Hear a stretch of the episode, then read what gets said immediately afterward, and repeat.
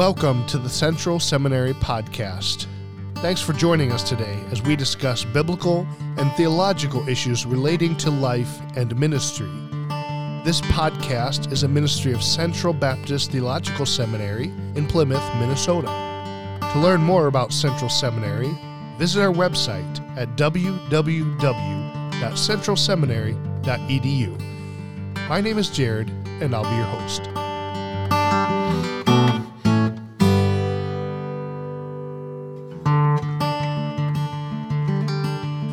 Well, welcome back to another episode of the Central Seminary podcast. I'm excited today because we have Joel Tetreau with us today. He is a Central Sem- Seminary alumnus. Uh, was it the MDiv that you did here, Joel? I did uh, a doctorate of ministries there. Okay. DM, uh, DMin here at Central Seminary, and uh, the rest of your training was at Detroit, right? Yeah. So yeah, so I did a, a, bachelor's and a master of arts at the uh, International Baptist College. Uh, my father was the president, and then eventually the chancellor. He's with the Lord now, and uh, and then after that, I studied. I did a MDiv. Eventually, I would finish a THM. Uh, actually, I finished my THM from Detroit and during COVID, and uh, in between my MDiv and my THM back in the 90s, I did my coursework for the uh, Doctor of Ministry program there at Central. And uh, after we moved to Arizona a few, le- few years later, I was able to finish that up. Uh, somewhere in there, I was able to study at uh, Calvary Lansdale for a little bit and uh, took a class in Israel at the Jerusalem Center for Biblical Studies. That was that was an amazing experience. And so, yeah, I've had the privilege of doing some study in those uh, different places. Okay, great. Well, we are going to talk about today your uh, your well part of your ministry with the uh, Institute of Biblical Leadership and some of the things you do there. Before we get there, I like to ask our guest any books that you're reading that you want to recommend to us. Yeah, so um, typically I would give you two or three or four. I'm actually trying to finish up. I for my THM in Detroit, I actually wrote my thesis was um, a response to the Hebrew roots Sabbatarian movement. Okay. And over the last several years, there's been kind of an explosion of uh, Christians um, who are experimenting with um, a form of Sabbatarianism. Oftentimes, they'll meet on Friday night for Shabbat, and uh, they, you know, they um, sing Hebrew choruses and they eat burnt lamb a couple of times a year. They blow their shofar, and it, eh, there's just been this real uh, kind of an explosion of interest into Hebrew roots um, Sabbatarianism.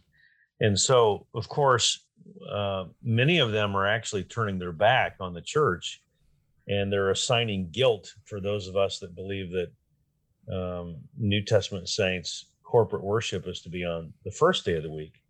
And so, uh, yeah, so right now I'm I've been I've written on that and I've finished it up and I'm trying to get that published. So I really have not had I really have not had time to really delve into other reading. However, having said that, I have um, when people ask me about a leadership book over the years, when I when I did my uh, pyramid in the box uh, decision making in the local church, I uh, was impacted greatly in my thinking by Hans Finzel. He wrote a book years ago, "Top Ten Top Ten Mistakes Leaders Make" by Hans Finzel. It's one of the best books I've ever read anywhere, any by anyone uh, on leadership, and so that's a fantastic. But you asked me, about, is there a book I'm reading right now? There is. It's J.I. Packer, Knowing God. Okay. And uh, I I just love. I've fallen since Packer went home to be with the Lord. I've gravitated towards his. Uh, I've read several of his books, and right now I'm rereading J.I. Packer, and it's just really been a blessing to me. Yeah. Okay. Great. Well, we have uh, a, a, lot of items to talk about today, and when I when I looked over the list I sent you, I thought to myself, "How are we going to get this in in, roughly a forty minute time frame, which is usually what we shoot for?" So if it ends up being too long, we might just break it up into two episodes because sure. I- am anticipating, Joel, that your material is going to be that good that we won't want to cut any of it. okay, good. so that's great. I mean, I'm not offended. So I can give you what, as we do this, I can give you the shorter answer, or if you want the longer, juicier, chewier answer, we could do that too. yeah. Well, give us whatever you think will will best uh, best serve our All listeners. Right. So, a part of your ministry, in addition to being a pastor, is you work for the IBL Institute of Biblical Leadership. Uh, do you want to tell us about that? Just uh, maybe give us some some brief uh, highlights about the ins- institute and then what you do for them. Sure. So uh, first of all, yeah. So my title at IBL is I serve as the the director of U.S. training and partnerships, and so um, over the years, uh, IBL has uh, really dedicated itself to be a ministry that comes alongside leaders uh, to encourage them to, to be a, primarily a ministry of encouragement and a ministry of helps to leaders in ministry and not only serving the leaders but then the ministries that they serve. Um, so we over the years we've kind of broken down what we do into four different wings of the ministry. We do training um, leadership training. Uh, and then we do coaching. Uh, you know that's uh, the coaching is hey joel i never got this in seminary. How do you handle this? And uh, and so most of us, I think just about all of us on the IBL team, all of us are engaged in coaching with uh, men and women that are in leadership, ministry leadership. And then consulting, that's when we come alongside um, a, a, pastor or elder team or pastor and deacon team, or, you know, um, organizational leadership team uh, for a parachurch ministry like a missions organization, um, a Christian college, you name it.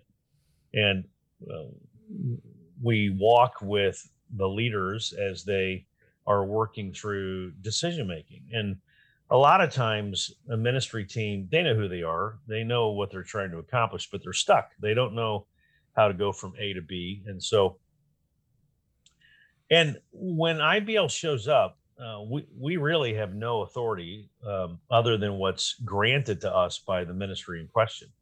I mean we're outsiders right? So we're coming in and and so we don't take a posture of, okay, we know what we're doing and you don't, and we're going to set you straight.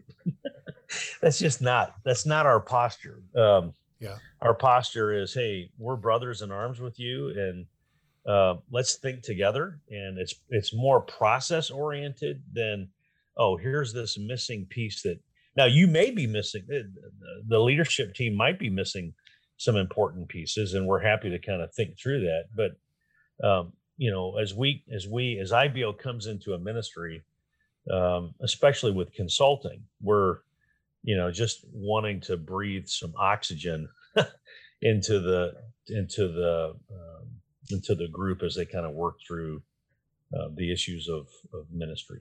Yeah, so we do training, we do coaching, we do consulting, and then we do biblical counseling. Uh, biblical counseling that that's often um, maybe a pastor and his wife, uh, you know, some kind of uh, aspect of life and ministry where you've got a Christian leader and they're really struggling. And this is now beyond coaching. And um, maybe they're struggling in their marriage. They might be struggling with uh, maybe some children. They might be really struggling with the ministry. And it, the struggle, the hurt, it's now in their head. They mm-hmm. can't they it's like uh, it's like they're locked up in jail with John the Baptist in Matthew 11. You know, they're they're. I mean, and I love Matthew 11. Uh, you know, there's three courts there. The the inner court. Okay, Jesus, are you really Messiah, or did I miss something? The outer court, which is the peanut gallery. John the Baptist is an idiot because he dresses funny and he, you know, he eats honey and locusts. But then the court that matters is the upper court. God says, okay, let me tell you about John the Baptist. Like, he's like Elijah. I mean, there's nobody better. And so a lot of times, those of us in ministry, we go through difficult situations and it's hard. And when we get out on the other side, we actually aren't out on the other side because we're locked up in our head. And a lot of those hurts, they go to, well, I just must be screwy.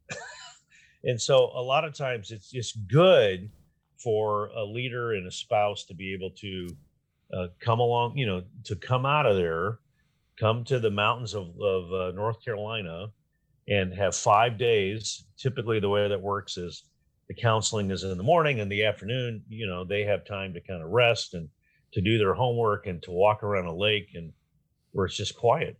Right. And so that's, uh, that's the counseling ministry.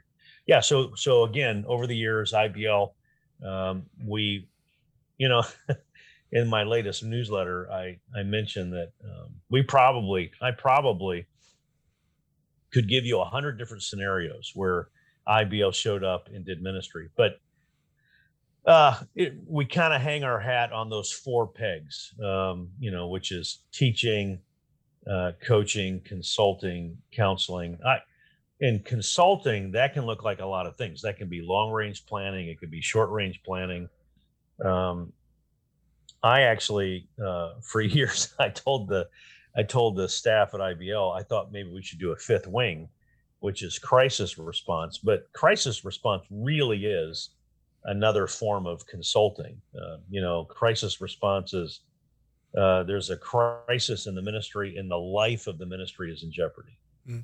And so we come in there and we try to throw out life preservers and we try to want to, you know, give them a lifeline and an oxygen tube and let's uh, let's try to help um, let's try to help bring some triage to this and try to find stop the bleeding and let's uh, see what God would have us to do. So that, in a nutshell, is just kind of oversee. I mean, um, if I may, let me just springboard into the the history of IBL. Uh, IBL was established like between 30 35 years ago. The founder of our ministry, Dr. Russ Lloyd, Russ came to faith in Vietnam. Um, he had a commanding officer that knew the Lord. Russ didn't know the Lord. Um, in his younger years, and so this commanding officer really uh, commanded respect in Russ. And so, in time, the course of time, Russ was led to Christ, and then by this commanding officer. Um, and then in time, he Russ was really impacted by the navigators. Uh, you, I don't know if you know the Navs. Mm-hmm. A lot of Bible memory and you know discipleship, and in time after the war, the Air Force in time would send Russ to Purdue University to get a PhD in organizational leadership. And while he was at Purdue getting organizational leadership, he ended up uh, coming under the influence of um, uh, Faith Baptist Church in Lafayette, getting biblical counseling. Mm-hmm. So we have organizational leadership, biblical counseling, and those two were brought together really to impact Russ's thinking in this area of biblical leadership. Well, in time, the Air Force would send Russ to the Air Force Academy, where he would teach incoming cadets principles of leadership. Uh, at some point in time after that, the Air Force sent Russ to Dayton, Ohio. Um, and while uh, Russ and Doris, his wife, were in Dayton, they ended up at Washington Heights Baptist Church, which is a GARBC church in the Dayton area. And that church started this counseling ministry to pastors and missionaries, which in no time really began to grow and um, and became what IBL is today. Uh, it's interesting when that ministry started. It started in part because Russ had a burden. Russ was teaching one of the Sunday school classes. I think there's a lot of younger younger families, married couples, and he did like a year, year and a half study on the heart. What is the heart? Well, the applications to leaders, pastors, and missionaries, and those in Christian service are myriad. Well, that's some of the early impetus of you know the counseling ministry becoming what IBL ministry is, what IBL is today. Okay. And your ministry with IBL, are there uh, what are some of the most common issues that you deal with, or are there any? Yeah, so that's that's that's a great question. Um, you know, uh, so yeah, so I about 35, 40 percent. Well, a chunk of my time, well, I serve as lead pastor at Southeast Valley Bible Church, and then uh, a portion of my time is um, with IBL. Um, and so, over the, what's happened over the years is um, more of my time has gone to IBL, and my part of the pie at IBL has has been uh, primarily working with churches, consulting, um, working now with seminaries and colleges and different avenues to do U.S. training. I've done I do some ministry overseas, so I've done some ministry in Vietnam, Africa, Ecuador, a few other places, and um, so I would say that uh, you know, not unlike what I just kind of shared. Uh, you know, a, a lot of the ministry that I'm involved in deals with uh, coaching when leaders need help with coaching. And a lot of it is consulting. And especially when there's we're struggling in the room together. We've, you know, we really maybe conflict. Uh, we've had some real struggles understanding where we're headed. Um, and so, you know, part of the leadership team wants to go this way, and part of the leadership team wants to go this way. And uh, we didn't mean to, but the enemy has so worked in the ministry, either in the leadership or, and oftentimes that's reflective of what's happening in the congregation. Where now, instead of having unity, we actually have two or three siloed congregations under one roof. Mm. So, in or two or three subparts, uh, subparts of the leadership team. I don't know. Years and years ago, I got a phone call.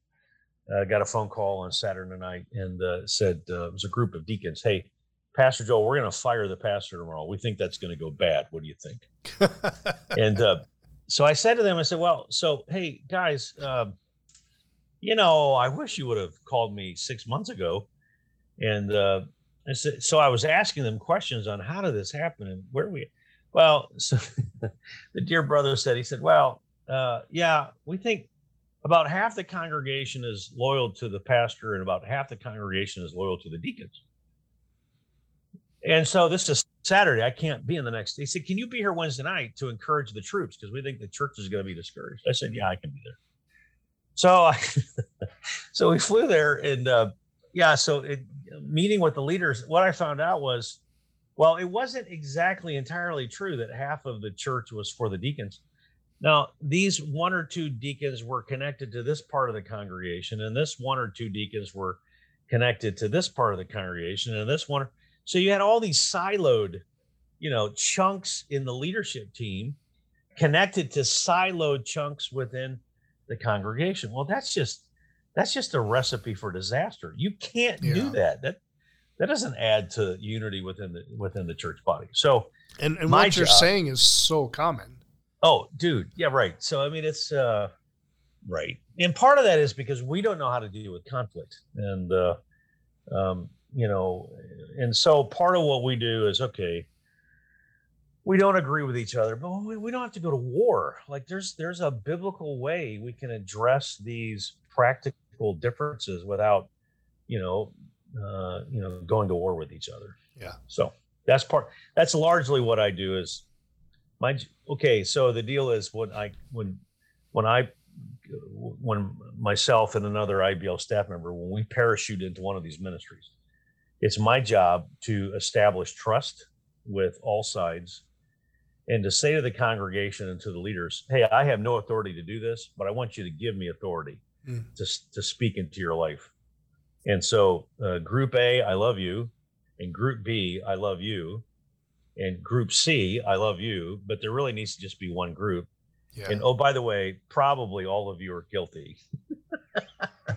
and so I, yeah, help, let me walk with you. Let's think biblically about how the Lord would want us to uh, work through some of these differences that we have. Yeah. Mm. yeah. Okay. So for our, our discussion today, I kind of broke it into two sections, one on leadership and one on conflict. Yeah. So why don't we start talking about the leadership portion of that?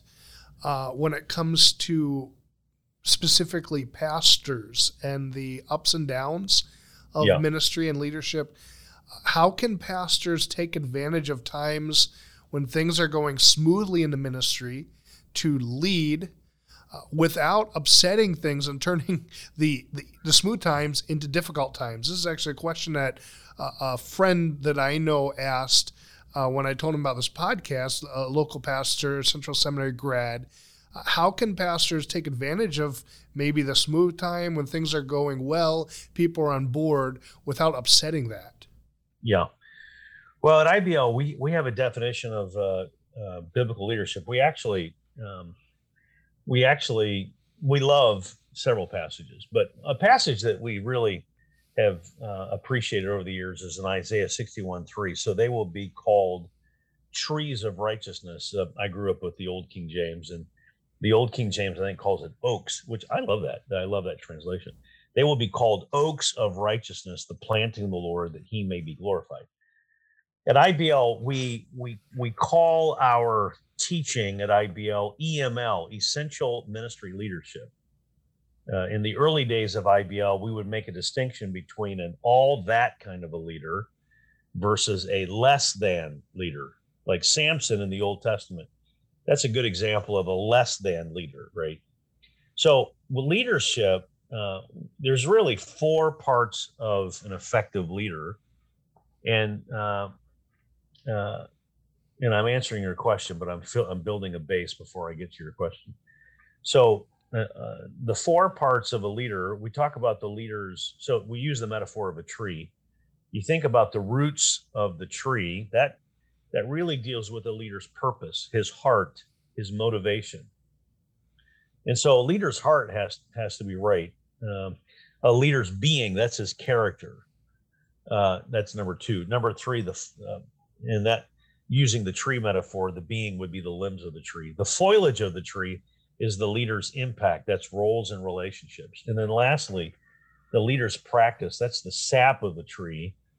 And that's what do I do to lead others? Well, your question absolutely leads to this question of what do you do and how do you lead a congregation? And I think you're right.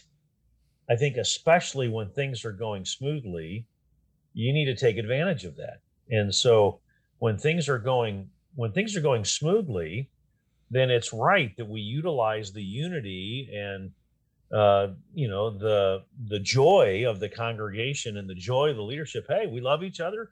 Things are going well. You know, we're preaching the gospel. We're doing discipleship. Hey, let's let's uh, let's really uh, be clear on uh, taking advantage of the fact that we've got good momentum, right? Good motion, good momentum. And so one of the one of the things that uh, at IBL we really encourage, especially for leaders that are in that uh, um, that section of your ministry, every morning when you wake up, get on your knees and thank God that you're in that section of the ministry, because there are going to be times when you're not in that section of the ministry. Mm-hmm. There are going to be times when you're in a different season, right?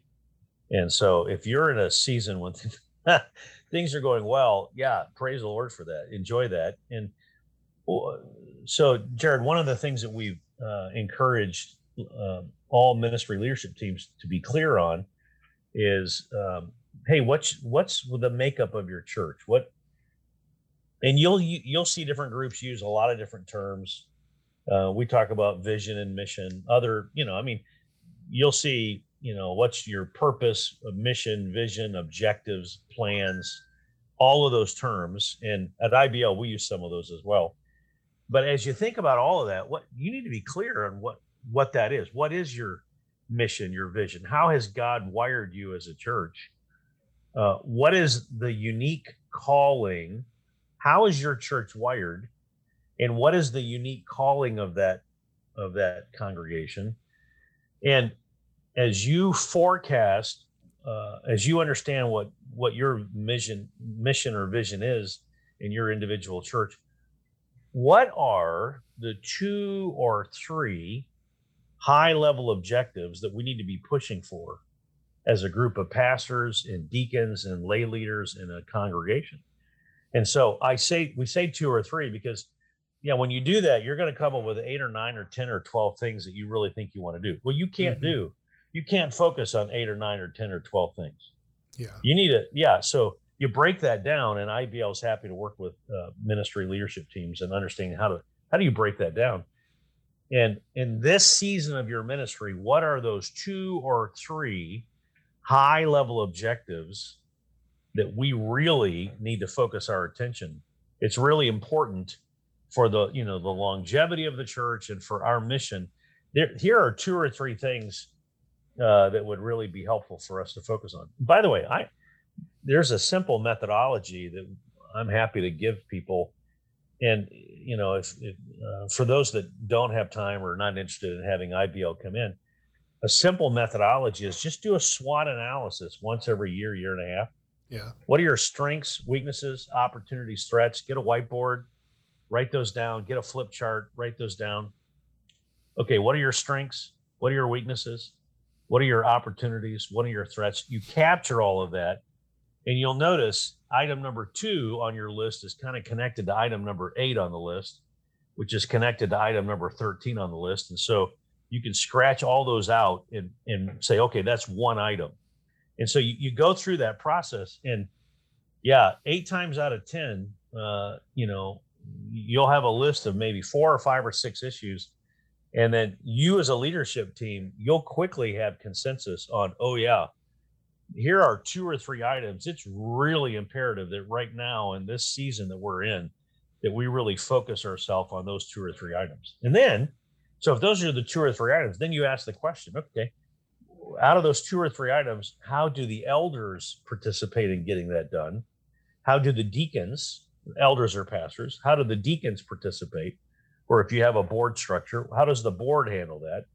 How does the congregation come alongside that? How do individual church members who are not on the leadership team, how can they be a part of getting that done? So, so with leadership, um, um, you know, answer your question, how do you take advantage of things going smoothly? That's that's an important one. Is is uh, being assertive uh, with the congregation and the leadership saying, hey, here, you know, here's a real ministry objective. Um, you know, a lot of us are, a lot of us would say, hey, we need to do a better job of outreach, evangelism and outreach. And so, you know, during during a, a season of life and ministry when there's good vibes and people are encouraged, hey, that's a great time uh, to take advantage of that and and effectively you know lead the church through some of these ministry initiatives. Yeah, yeah. so i'm curious when it comes to that you talked about leadership team and, and elders and what if it's a church that is a single or solo pastor led church doesn't have plurality of elders? What might that look like in a setting like that? Yeah well so it, really the same.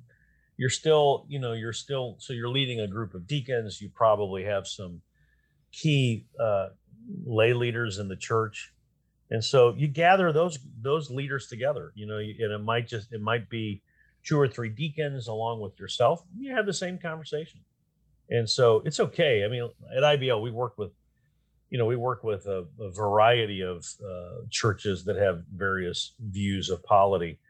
And uh, at the end of the day, most churches are going to have you know, you're going to have a Lydia, you're going to have a Phoebe, right? Mm-hmm. You're going to have um, Aquila and Priscilla. You're you're going to, so you, yeah, they oftentimes, the majority of the time, they're not going to be pastors, but they are mature Christian lay leaders that want to serve and have a heart for God.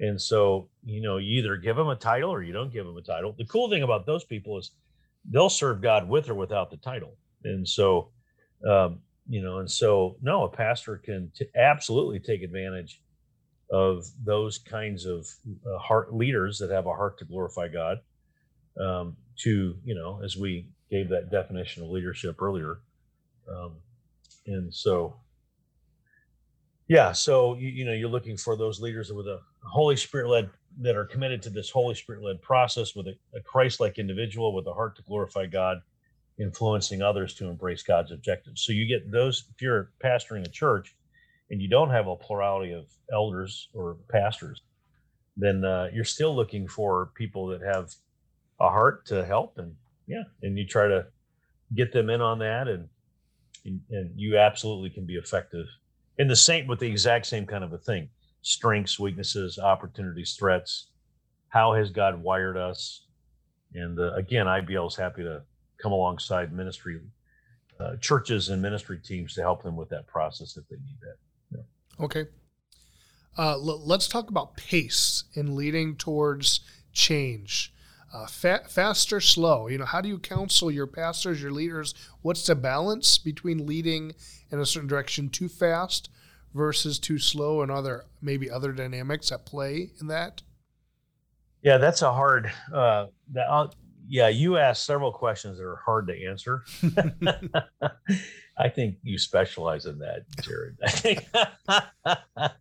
So. Uh, I think a lot of your questions are yes and no and uh, you know the you know the, the deal with uh, the deal with is it too fast or too slow? Boy, there are a lot of uh, contributing factors to answering that question. Um, uh, is there high morale? Is there a good sense? Okay, I would say this. I would say one principle is a leader really should not be charging new territory and making uh, lots of changes, especially when the congregation and the leadership is looking at each other shocked. And this is out of the blue, and they've not heard anything about this. That's especially dangerous if the leadership hasn't heard, right? And so um, clearly, a pastor needs to share the biblical basis for why a change is coming, and uh, and when it's done right, a pastor, a leader has prepared the congregation. He's prepared the leadership, and when changes come to the surface, the the congregation, leadership will say, "Oh yeah, well, we kind of knew that was coming because he's prepared us." Mm. And so, yes, there are times when you got to make a, a, snap decision. It's a unique uh, urgency and so you gather the church together, you gather the leadership together. And so you say, hey, this is kind of an urgent matter. We believe that uh, here's a right response to that. But that really ought to be the exception, not the rule. The rule ought to be that we're being purposeful, thoughtful, that when we have change, we're preparing the ground, we're giving the biblical teaching to leaders and the congregation long before we actually initiate change. And so that that would be my quick answer. Yeah. Okay, and then then kind of leading leading or going with that, uh, what is the balance then between teaching and leading? Uh, sometimes pastors do need to slow down and take time to teach, while other times they need to step out and lead. How do you make that determination with whatever issue you're working with? Whether you just need to plow ahead and say, uh, you know, f- "Follow me as I follow Christ," uh, yeah. so to speak, or well, we're going to slow down. I know this needs to happen, but the people aren't there yet. Yeah. Well, so uh, First Timothy five seventeen, let the elders that rule well, um, are you know they're worthy of double honor. Uh, and then if, and then I think that passage says especially those who are laboring in word and doctrine. So that verse, along with a variety of other verses, make it clear that uh, the bishop, pastor, elder those that have been called to that kind of a function, they, they're to do both, right? They're to be both leading and teaching and feeding. So, um, yeah, I again, I, this is uh, you know, we at IBL we talk about uh, asking the Lord for uh, King Solomon and baby kind of wisdom, mm. where um, you know we just we really need wisdom. And, and so, and here's the other thing. Um, I would say to that brother that's pastoring a church uh, that's asking me that question hey, at the end of the day, you're walking with the Lord, you're walking with your people, all things being equal, you're kind of the best guy to know when is it time to push? When, when, when is it versus when is it time to love the sheep, be a little bit more patient with them? Let's give a little bit more teaching. Um, what I've noted is in most of our uh, independent, conservative, not ecumenical Baptist and Bible churches, most of our kind of congregations what I've noted is that oftentimes we need to help the leaders see why the change. You'll need to help the congregation see why there needs to be change. And then there will be individual sheep that will that that you'll need to say, hey, hey, Sam and Sarah, listen, I love you both. And I, I think you're struggling with this. Can we get together over a sandwich or coffee or a village inn? We can have a piece of pie and coffee. Let's let's uh let's talk about this. Yeah, you're struggling, and it's okay. Help me understand that. Uh, let me share why, and let's see if we can. So I think there's wisdom in that, right? I think there's wisdom. I don't think you do one over the other. I think most of the times we're doing both at the same time. Okay. We teach while we lead, and um, uh, and uh, honestly, I I think that usually significant uh, change when we when we help believers and groups of believers in the church with significant change that's built on a whole host of other smaller incremental you know changes in our leadership uh, direct directions and challenging sheep. And here's the thing as we as we love god's sheep and um, as we love them long before you get to those significant pivots in ministry uh, it's those incremental day by day week by week you know uh, love investments into god's sheep that in a sense we earn their trust mm. and um, it's always dangerous for a pastor to just always anytime he wants to do a major change to pull out this oh i'm the pastor card you should just follow me mm-hmm. if we're not if we're not you know putting credit into that by through a relationship with god's people yeah. And um, dr Bauder uh, you know, in dr Bauder's classes he described it as a, a almost like a poker game with chips. And mm-hmm. sometimes you win chips and sometimes you have to cash in chips. Oh, and yeah. at the end of the the day you want to have more chips than you started off with. Yeah kevin's right. So i i would agree with that. And i really you know that's fantastic. So um, yeah i uh, i've often thought i mean over the years i've really enjoyed going to conferences I've, i mean I could name off two or three or four conferences. I really, and a lot of us enjoy going to a conference. And some pastors will go to maybe two or three conferences a year. Some conference, some pastors will go to a conference every other year. I'm probably going to get in trouble for saying this. I actually think what would be better for a lot of those guys is instead of going to two or three conferences a year, why don't you just go to one?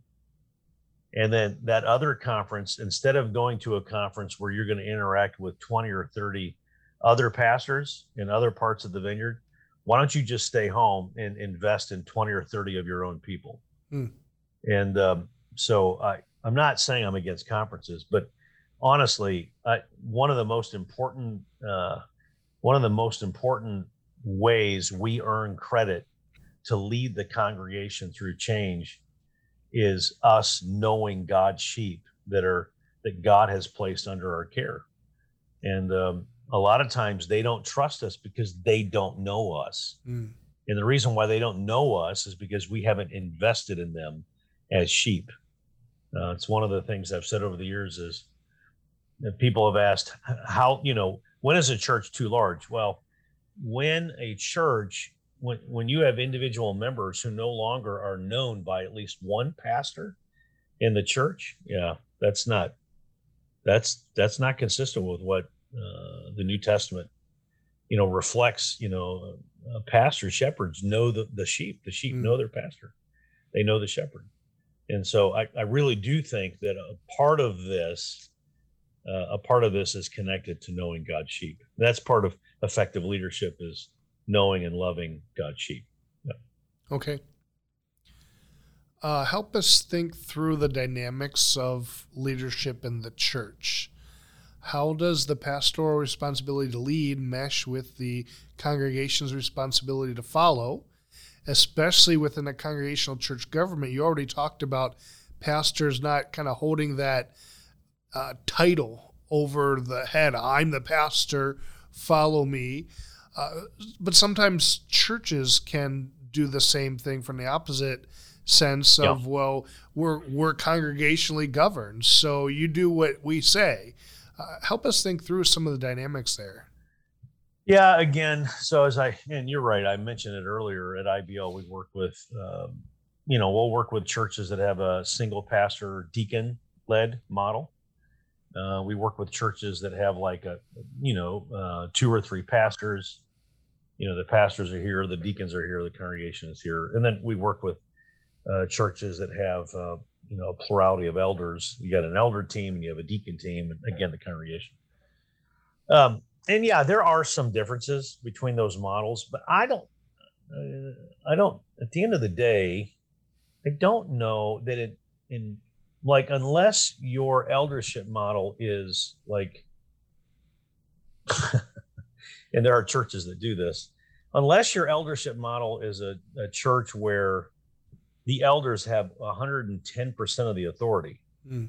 and the congregation the deacons and everybody else has zero authority unless you have that model or unless you're you know you have a, a you know a baptist church model where essentially you have an episcopalian polity where the pastor is like has like pope like authority and so at the end of the day it's just what the pastor thinks um, unless you're hanging it's like in uh, for for Central Seminary, my DMin, my doctorate, uh, which became a book, is the Pyramid of the Bach, the decision making process of the local New Testament church. I talk about three extremes um, in the polity question. The one extreme is um, I, I, call it the monarch, the monarchy. That's a guy's got a little mustache. You will do what we say, right? Hmm. it's my way or the highway. So and a lot of times it's a pastoral dictatorship. It's interesting in some churches. It's a it's a the chairman of the deacon board dictatorship. Uh, the chairman of the and then in some churches there's a fight between those two guys over who's going to you know get to lead the congregation. That's that's that's misfortunate. The second extreme is a church that has maybe two or three leaders, and sometimes they're connected by way of family to each other. And it's uh, those two or three individuals will call all the shots. And uh, so that second extreme is the oligarchy. And then the third extreme is where the leadership has absolutely no authority to lead, and the congregation will make all of the decision making every month. And so those congregational meetings are embarrassing, right? And it's just ridiculous. I mean, they, you know, they'll argue over a $50 phone bill. Well, hmm. okay. So yeah, so the three extremes, the monarchy, the oligarchy, and that last one with the kind of a wild congregationalism, I call that anarchy. So mm. those are kind of the three extremes. Most of our kind of churches would say, yeah, none of that is good. Most of our churches would say, yeah, all of that is a monstrosity. That's not that's not consistent with the spirit or the teaching of the New Testament. My guess is most of our churches, and we make it, we make a big, we, we make a lot of noise about the difference between elder led churches and pastor. At the end of the day, I don't know that it's as big as we sometimes make it out to be. At the end of the day, most of us would say, okay, here are decisions that the lead pastor gets to make. Here are decisions which the lead pastor, in consensus with other pastors, are going to make. Here are some decisions that the deacons are going to make. And maybe here are some decisions that the deacons and the pastors together because uh, typically pastors are making decisions over the spiritual sphere of ministry, deacons are making decisions over the physical and the benevolent wing of ministry.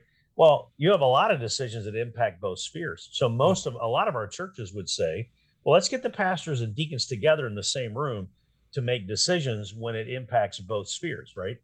So again, you got okay, the lead pastor. What are the decisions he can make what are the decisions the pastors will make? What are the decisions the deacons will make? And then what are the decisions that the congregation will make? Right. And then uh, one other that I, I'll just mention it, and I don't know that it comes into play here, but the, the final category are what are the decisions that each individual lay leader in serving in their ministry with their giftedness, what are the decisions that they can make? Mm-hmm. Because they, uh, hopefully we're going to give them the ability to make decisions in their individual ministry. Okay. So it kind of, in one sense, I, I almost don't, in one sense, I kind of almost don't care if it's a deacon, if it's a congregational model led model or a deacon led, pastor deacon led model, or um, I do care. But at the end of the day, you, so each individual church has to be clear what do we at let's say let's just call it first uh, uh you know f- first church of uh evanston so you got evanston at first church at evanston okay that church has to ask the question well uh what do we believe are the right decision decisions that the lead pastor can make and so so you clarify those and you allow the pastor to lead that way what are the decisions that we believe the pastors can make what are the decisions that the deacons make and that the congregation makes? And so, I honestly, I think the most important thing is each church just has to have clarity on what they believe the Bible teaches and the practical outworking. And then you allow those, that portion of the church to lead with those legitimate decision making categories. Mm. And then we we demonstrate that we can submit to one another. That you know and so there's that there's a great teaching on mutual submission. Yeah. And uh, when it's being done right the congregation is submitting to the pastor in those areas. The pastor and the deacons are submitting to the congregation when the congregation is making a congregational decision making category that the scripture gives to the congregation right and then what are the decisions that go to the deacons well let's submit to the wisdom of and so when it's done right, instead of going to war with each other, we're actually listening to each other and we're finding consensus. Mm-hmm. And uh, and so that's uh, we're finding consensus when the scripture scriptural teaching on leadership really demands consensus, yeah. and we're submitting to the a leader when the scriptures give that leader that authority to accomplish that decision. Yeah. And so, in short, I mean, I would say, um, in one sense, it almost doesn't matter what polity tag you throw on there. I think all of us probably have a preference. All of us have an idea as to how that fleshes out. But I think at the end of the day, as long as each church is clear on what they believe Scripture teaches on that, mm. and then applies that. Yeah. Right. I, I think sometimes the waters can get a little muddied, especially in I think you described it as an anarchy type situation, uh, where uh, maybe church members want to say we'll follow the pastor unless he does something we don't like, and then we yeah. want to kind of hold this pastoral or uh, congregational authority uh, that will just kind of you know use it to our advantage. Oh yeah. And and sometimes that that can cause some issues. Well, so one of the things I've one of the things I've had to say over the years is so here's the deal. Um, again, if you have a certain um, a theological under, understanding of what the scripture teaches, uh, which is contra uh, evangelical feminism. Uh, it, it's um, it has a certain understanding of uh, a biblical teaching of male authority within the offices of the church. There are some decisions that, if your sister in Christ, I'm sorry, you're not qualified to make that decision. And if you're a, a brother in Christ and you don't meet the qualifications to be an elder or deacon, I'm sorry, you also don't get to make that decision. Mm. So my concern is is that uh, congregationalism or any kind of ism, any kind of polity would make an end around the scripture's teaching on who gets to make certain key decisions in certain key categories. And so, um, yeah, I've seen that where with using congregationalism as a club people that have been left out of the decision making because you're not qualified to make that decision. So says the New Testament. Mm. And so an end around is is a is a wrong usage of congregationalism. Well, I, you know, I didn't agree with the deacons or the pastor said about that. So now that I'm a member of the congregation, I'll bring that. Well, no, I'm sorry. No, no, you don't get to do that mm. because that's a decision that's actually made by the pastors or the deacons. That's one of the, again, that's what I'm saying. Each church has to be clear on what are the decisions that can legitimately go to the congregation versus what and then frankly you've got a lot of pastors that need to just say we're not going to do that i mm. mean I, we no we're not going to do that it's uh, and it's not that he's a it's not that he's a dictator it's not that he's a diotrephes he's but at the end of the day he's there's uh, the, the lead pastor uh, he bears a unique weight of, of responsibility on his shoulders, and he's the one that's going to give an account at the bema, at the bema seat for what happens in that congregation. I mean, if we understand Revelation one through three, the lead pastor, you know, essentially Jesus says, "Look, I'll take your light. Light. I'm going to take your lampstand out if you don't get this in order."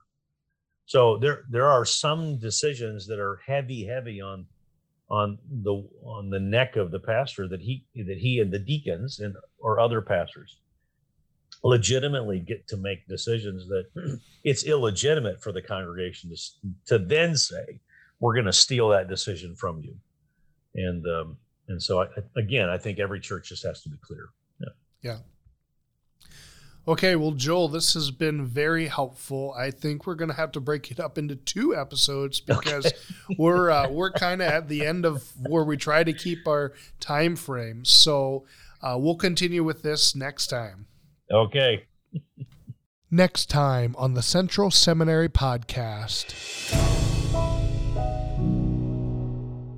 What do I do if I don't like the pastor that I have for, for whatever reason? Real problems, perceived problems, a wrong response to a real or perceived problem. Is there ever a case where a pastor's leadership style just isn't right for the church? I actually don't see any clause in the New Testament which allows you to escape the responsibility that you have to follow your pastor. You even mentioned uh, Diotrephes. What do you do as a pastor or a leader in the church with someone like that? By the way, a wrong response to a perceived problem is now a real problem. Our church is stuck with their pastors. The Church Universal would say there's some things about your attitude and your personality we don't like, but we're stuck with you. Conflict isn't necessarily a bad thing it's how you respond to conflict. Churches end up being a group of people who kind of walk gingerly around so and so or brother Bill or whoever because everyone knows that they're they're just like this. Well, I work for God. I'm not God. I don't know what's in your head. But we, we don't like doing that, do we? Oh no. We don't like following that Matthew no. 18 structure. We just want to jump the gun. There's just kind of this unworded expectation that you do leadership a certain way. Many times we don't have those hard conversations. It's a lot easier to gossip and just to try to go find somebody that shares my, you know, my wound. The pastor has wounded me. Look for our next episode on the Central Seminary podcast.